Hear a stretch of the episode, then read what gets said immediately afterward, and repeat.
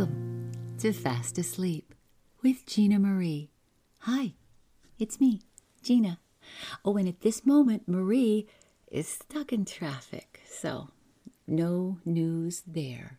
But I can tell you that I have some very loyal listeners who love a good classic story as much as I do. And if that's what you're in the mood for, you have come to the right place. Welcome to all my loyal listeners and to my new ones.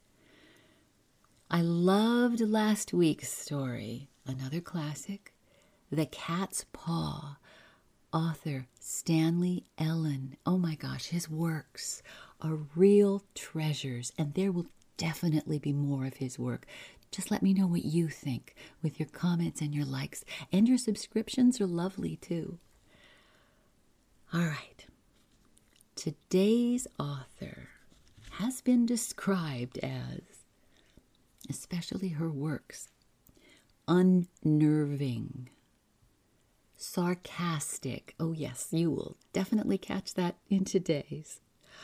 Also creepy and beautifully clear. She's Charlotte Perkins Gilman, and she really experienced an extreme bout of postpartum, not depression, psychosis. And she wrote all about it in her very iconic story, The Yellow Wallpaper. It is filled with her personal feelings. Her anger comes strongly through. And it was rejected, only at first, by Atlantic Monthly. It was definitely not considered an iconic piece at that time. It was commented by the white male editor Horace Scudder, who rejected her piece, that it made him feel miserable. Well, our story today could actually be the antithesis of the yellow wallpaper because today's story is light and breezy and it concerns a fulfilled wish. Oh, that um like like the greatest gift. I almost couldn't think of that name. Um and solutions come easily in this story. But no, born in 1860, that was not the way it was for Mrs. Gilman. And if you read about her personal life, you'll understand what I mean with that. She was called one of the most commanding feminists of her time, but she hated that term, feminist. She wanted to be known as a humanist. She worked to free women from what she called the oppression of a domestic life. She refused to believe that motherhood should keep a woman from working outside of the home if she wanted to. She also felt that, oh, I love this one, housework should be equally shared by both men and women. Most of us would take no issue with any of that today, but that was not a popular view in her time. I will say, I take issue with one issue. That's a lot of issues of Ms. Gilman. I am very disappointed with her thoughts on race. I can think of no excuse for that. Um, I have nothing in common with her there. But she was a wonderful novelist, a short story writer, a lecturer, and she proudly admitted that her works were purely propaganda for her fight against the oppression of women. They were pretty entertaining for pure propaganda, but what do you say? Let's just dig into a little of that. This one, published in circa 1900. And no, it's not a Taylor Swift song in this case. Tuck in, everybody. From Charlotte Perkins Gilman. If I were a man.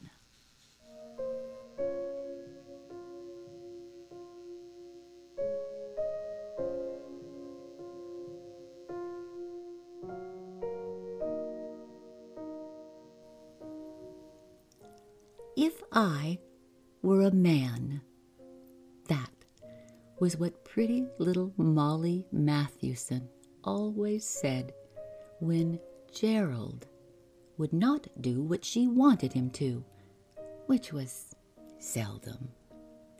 That was what she said this bright morning with a stamp of her little high heeled slipper, just because he had made a fuss about that bill, the long one with the account rendered, which she had forgotten to give him the first time, and been afraid to the second, and now he had taken it from the postman himself. Molly was true to type. She was a beautiful instance of what is reverentially called a true woman. Little, well, of course, no true woman may be big, pretty, of course, no true woman could possibly be plain, whimsical, capricious, charming, changeable, devoted to pretty clothes, and always wearing them well, as the esoteric phrase has it. This does not to refer to the clothes. They do not wear well in the least but to some special grace of putting them on and carrying them about, granted to but few, it appears.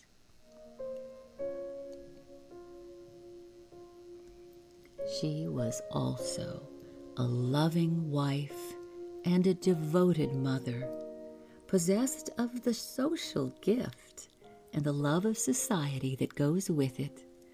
And with all these, was fond and proud of her home, and managed it as capably as, well, as most women do. If ever there was a true woman, it was Molly Mathewson. Yet she was wishing, heart and soul, she was a man. And all of a sudden, she was.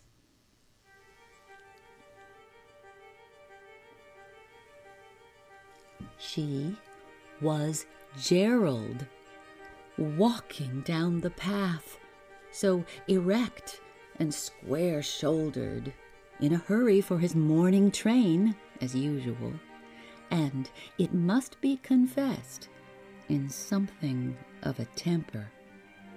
Her own words were ringing in her ears. Not only the last word, but several that had gone before, and she was holding her lips tight shut, not to say something she would be sorry for. But instead of acquiescence in the position taken by that angry little figure on the veranda, what she felt was a sort of superior pride, a sympathy as with weakness, a feeling that, oh, I must be gentle with her in spite of the temper. A man, really, a man, only enough subconscious memory of herself remaining to make her recognize the differences. At first, there was a funny sense of size and weight and extra thickness. The feet and hands seemed strangely large, and her long, straight, free legs swung forward at a gait that made her feel as if on stilts. Well, this presently passed, and in its place, growing all day wherever she went, came a new and delightful feeling of being the right size. Everything fitted now. Her back snugly against the seat back, her feet comfortably on the floor. Her feet? His feet. Oh, she studied them carefully. Never before, since her early school days, had she felt such freedom and comfort as to feet. Well, they were firm and solid on the ground when she walked. Quick, springy, safe, as when, moved by an unrecognizable impulse, she had run after, caught, and swung aboard the car. Another impulse fished in a convenient pocket for change. Instantly, automatically, bringing forth a nickel for the conductor and a penny for the newsboy. Oh, these pockets came as a revelation. Oh, of course, she had known they were there, had counted them, made fun of them, mended them, even envied them. But she never had dreamed of how it felt to have pockets. Behind her newspaper, she let her consciousness, that odd, mingled consciousness, rove from pocket to pocket, realizing the armored assurance of having all those things at hand, instantly get atable, ready to meet emergencies. The cigar case gave her a warm feeling of comfort. It was full. The firmly held fountain pen, safe, unless she stood on her head the keys, pencils, letters, documents, notebook, checkbook, bill folder, all at once, with a deep, rushing sense of power and pride. She felt what she had never felt before in all her life. The possession of money. Of her own earned money, hers, to give or to withhold, not to beg for, tease for, wheedle for, hers. Oh, that bill. Why, if it had come to her, to him, that is, he would have paid it as a matter of course, and never mentioned it to her. Then, being he, sitting there so easily and firmly with his money in his pockets, she wakened to his lifelong consciousness about money. Boyhood Oh, its desires and dreams, ambitions. Young manhood, working tremendously for the wherewithal to make a home for her. Present years, with all their net of cares and hopes and dangers, the present moment when he needed every cent for special plans of great importance. And this bill, long overdue and demanding payment, meant an amount of inconvenience wholly unnecessary if it had been given him when it first came. Also, the man's keen dislike for that account rendered. Mm, women have no business sense, she found herself saying. And all that money just for hats. Idiotic, useless, ugly things. Hmm. With that, she began to see the hats of the women in the car, as she had never seen hats before. The men's hats seemed normal, dignified, becoming, with enough variety for personal taste, and with distinction in style and in age, such as she had never noticed before. But the women's.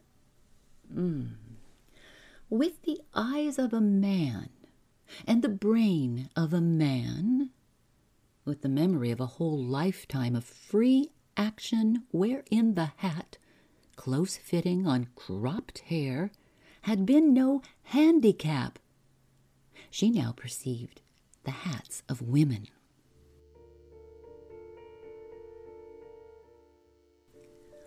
The massed, fluffed hair was at once attractive and foolish, and on that hair, at every angle, in all colors, tipped, twisted, tortured into every crooked shape, made of any substance chance might offer, perched these formless objects. Then on their formlessness, the trimmings, these squirts of stiff feathers, these violent, outstanding bows of glistening ribbon, these swaying, projecting masses of plumage, which tormented the faces of bystanders. Never in all her life had she imagined that this idolized millinery could look, to those who paid for it, like the decorations of an insane monkey. And yet, when there came into the car a little woman, as foolish as any, but pretty and sweet looking, oh, up rose Gerald Mathewson and gave her his seat. And later, when there came in a handsome, red cheeked girl, oh, whose hat was wilder, more violent in color, and eccentric in shape than any other, when she stood nearby, and her soft, curling plumes swept his cheek once and again, he felt a sense of sudden pleasure at the intimate, tickling touch. And she, deep down within, ooh, she felt such a wave of shame as might well drown a thousand hats forever. when he took his train, his seat in the smoking car. She had a new surprise. All about him were the other men, commuters too, and many of them friends of his. To her, they would have been distinguished as Mary Wade's husband, the man Belle Grant is engaged to. Oh, that rich Mr. Shopworth or that pleasant Mr. Beale, and they would all have lifted their hats to her, bowed, made polite conversation if near enough, especially Mr. Beale. Well, now came the feeling of open eyed acquaintance, of knowing men as they were. The mere amount of this knowledge was a surprise to her. The whole background of talk from boyhood up um, the gossip of barber shop and club, the conversation of morning and evening hours on trains, the knowledge of political affiliation, of business standing and prospects, of character in a light she had never known before. They came and talked to Gerald, one and another. He seemed quite popular. And as they talked, with this new memory and new understanding, an understanding which seemed to include all these men's minds, there poured in on the submerged consciousness beneath a new and startling knowledge. What men really think of women.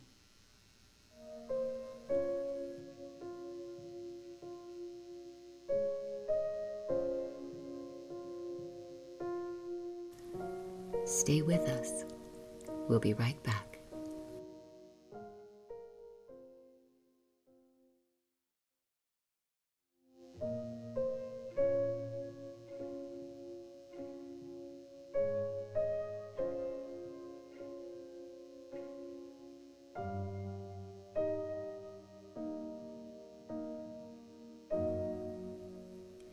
And as they talked, with this new memory and new understanding, an understanding which seemed to include all these men's minds, there poured in on the submerged consciousness beneath.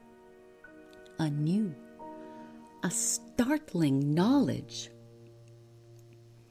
What men really think of women. Good, average American men were there, married men for the most part, and happy, as happiness goes in general.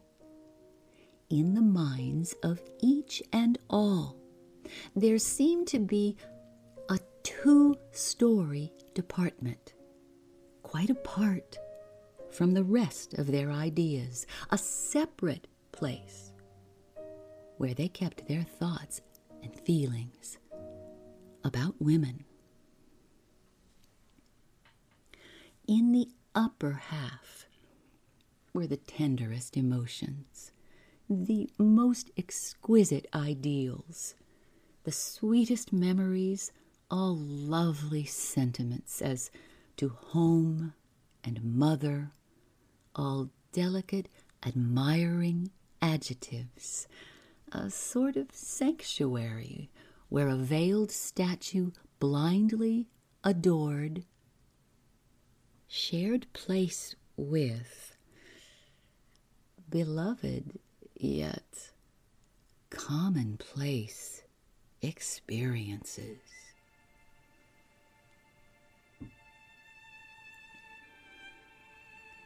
In the lower half there, that buried consciousness woke to keen distress. They kept quite another assortment of ideas.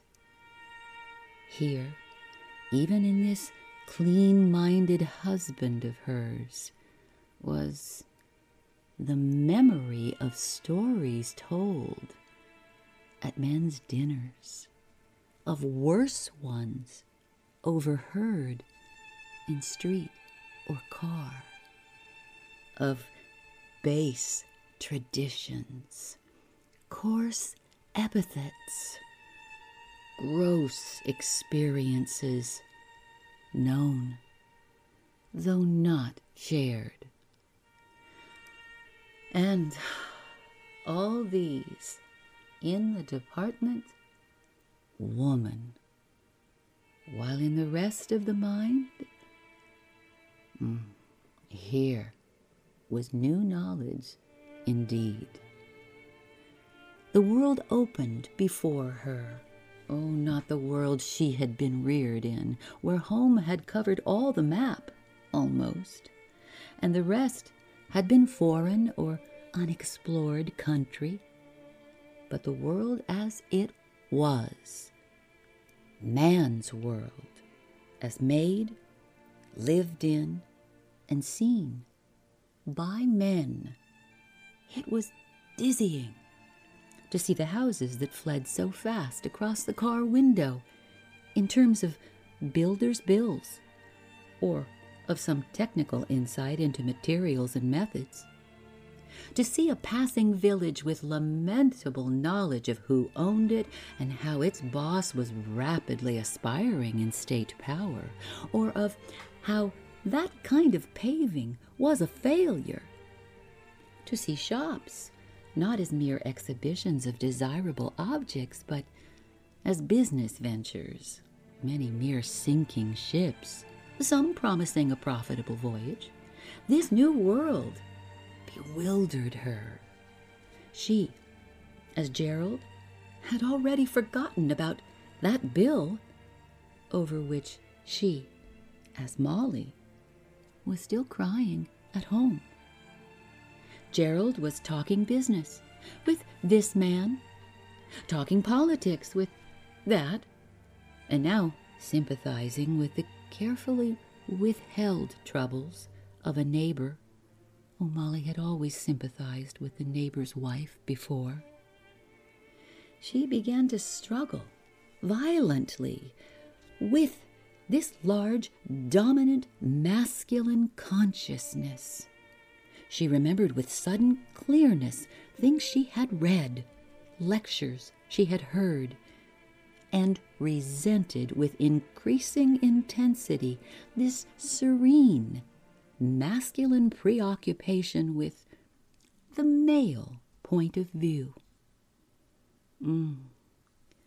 Mr. Miles, the little fussy man who lived on the other side of the street, was talking now. He had a large, complacent wife. Molly had never liked her much, but had always thought him rather nice. He was so punctilious in his small courtesies. And here he was, talking to Gerald. Oh, such talk. I had to come in here, he said. I gave my seat to a dame. Oh, she was bound to have it. There's nothing they won't get when they make up their minds to it, eh? no, no fear, said the big man in the next seat. They haven't much mind to make up, you know. and if they do, they'll change it. Well, the real danger, began the Reverend Alfred Smythe, the new Episcopal clergyman, a thin, nervous, tall man with a face several centuries behind the times, is that they will overstep the limits of their God appointed sphere. Well, their natural limits ought to hold them, I think, said cheerful Dr. Jones. Uh, I mean, you can't get around Physiology, I tell you. Well, I've never seen any limits myself, not to what they want, anyhow, said Mr. Miles. Merely a rich husband and a fine house and no end of bonnets and dresses and the latest thing in motors. Oh, and a few diamonds and so on, and so on, and so on. Keeps us pretty busy. There was a tired gray man across the aisle. He had a very nice wife, always beautifully dressed, and three unmarried daughters, also beautifully dressed. Molly knew them. She knew he worked hard, too, and she looked at him now a little anxiously. But he smiled cheerfully It'll do you good, Miles, he said. What else would a man work for? A good woman is about the best thing on earth. And a bad one is the worst, that's for sure, responded Miles. She's a pretty weak sister, viewed professionally, Dr. Jones averred with solemnity. And the Reverend Alfred Smythe added, She brought evil into the world. Now, Gerald Mathewson sat up straight. Something was stirring in him which he did not recognize, yet could not resist. It it seems to me we all talk like Noah, he suggested dryly, or the ancient Hindu scriptures. Women have their limitations, but so do we, God knows. Haven't we known girls in school, in college, they're just as smart as we were? Oh, well, they cannot play our games, coldly replied the clergyman. Gerald measured his meager proportions with a practiced eye. Well, now, I never was particularly good at football myself, he modestly admitted. But I've known women who could outlast a man in all round endurance. Besides, life isn't spent in athletics. This was sadly true. They all looked down the aisle, where a heavy, ill dressed man with a bad complexion sat, alone. He had held the top of the columns once, with headlines and photographs. Well, now he earned less than any of them. I say, I say, it's time we woke up, pursued Gerald, still inwardly urged to unfamiliar speech. Women are pretty much people, seems to me. Oh, I know, I know. They dress like fools. But who's to blame for that? We invent all those idiotic hats of theirs and design their crazy fashions. And what's more, if a woman is courageous enough to wear common sense clothes and shoes, which of us wants to dance with her? Yeah, I mean, we blame them for grafting on us, but are we willing to let our wives work? We are not. It hurts our pride. That's all. We are always criticizing them for making mercenary marriages, but what do we call a girl who marries a chump with no money? Just a poor fool, that's all. And they know it. And, Reverend, as for Mother Eve, now, I wasn't there, and I can't deny the story, but I will say this.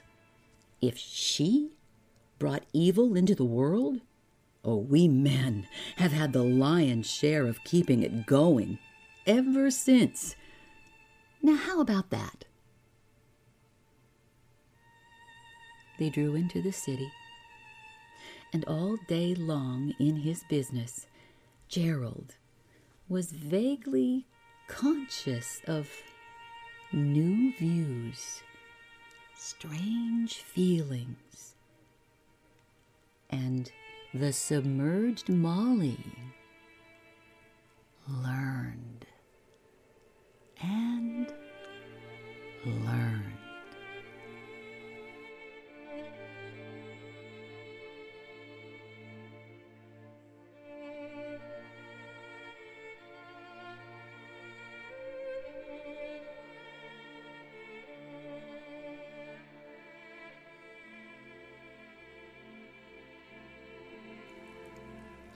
Introduction information for this episode is from The Trouble with Charlotte Perkins Gilman by Hallie Butler for the Paris Review. And music today is all from Abel Korzeniowski and entitled One Day Soon. Daydreams. Everyone likes oranges. Through the sheets.